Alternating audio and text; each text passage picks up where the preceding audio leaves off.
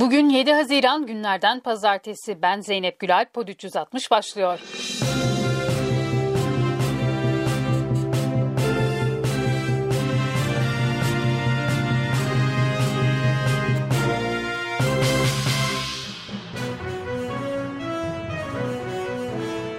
Yargıtay Cumhuriyet Başsavcılığı HDP'nin kapatılması istemiyle yeniden dava açtı. İddianame Anayasa Mahkemesi'ne gönderildi. 850 sayfalık iddianamede yaklaşık 500 partili hakkında siyasi yasak istendi. İddianamede partinin banka hesabına da tedbir konulması talep edildi.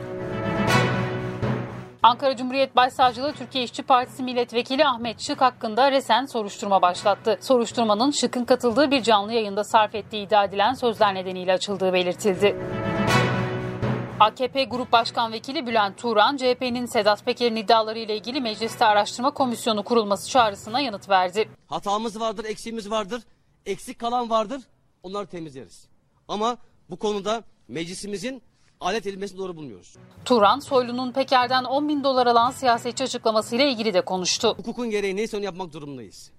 10 bin dolar veya başka bir şey. Kimin elinde ne belge varsa, ne bilgi varsa bunu savcıya vermesi gerekir.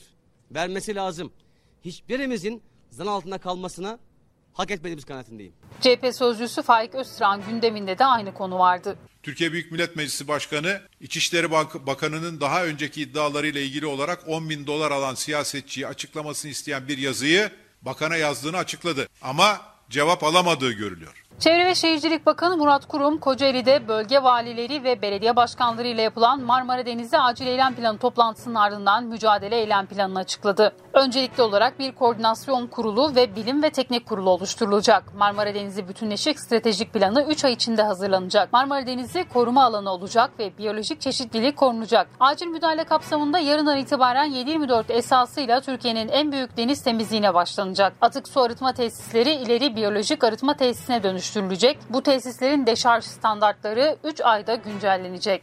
Meclis Çevre Komisyonu da Marmara Denizi'ndeki müsilaj sorunu gündemiyle 9 Haziran çarşamba günü toplanacak.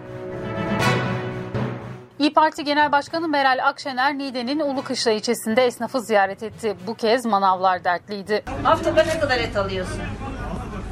Valla genel başkanım biz kasabın yolunu falan unuttuk. Yani çok çocuk isterse bir tane kızım var 9-10 yaşında. Baba mangal yapalım derse bir ona işte pirzola kıyma onu alıyoruz. İşte çocuğa yediriyoruz. Pandemi döneminde desteklerin yetersiz geldiğini ifade eden müzisyenler Anka Haber Ajansı'na konuştuğu mekanlarının açılmasını istedi. Biz işimizi istiyoruz. Para istemiyoruz insanlardan işimizi istiyoruz.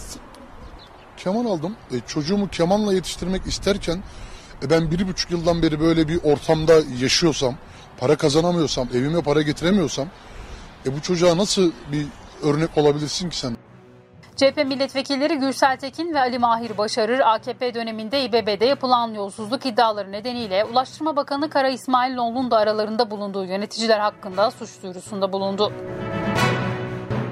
Bilecik'te LGS sınavı esnasında İl Milli Eğitim Şube Müdürü'nün okul bahçesine alınarak çocuğuyla görüştürüldüğü iddia edildi. Duruma veliler tepki gösterdi. Valilik konuya ilişkin soruşturma başlattı.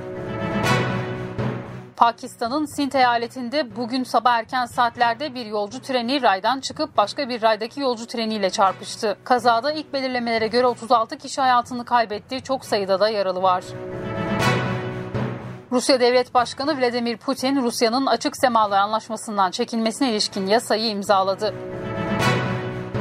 Amerika Birleşik Devletleri'nde uygulanan aşı dozu 300 milyonu geçti. Yetişkinlerde koruma sağlandı ancak uzmanlar çocuklar konusunda uyardı. Houston Baylor College of Medicine'den Dr. Richiana Bissett, çocukların şu anda Amerika Birleşik Devletleri'ndeki toplam COVID-19 vakalarının yaklaşık %25'ini oluşturduğunu söyledi.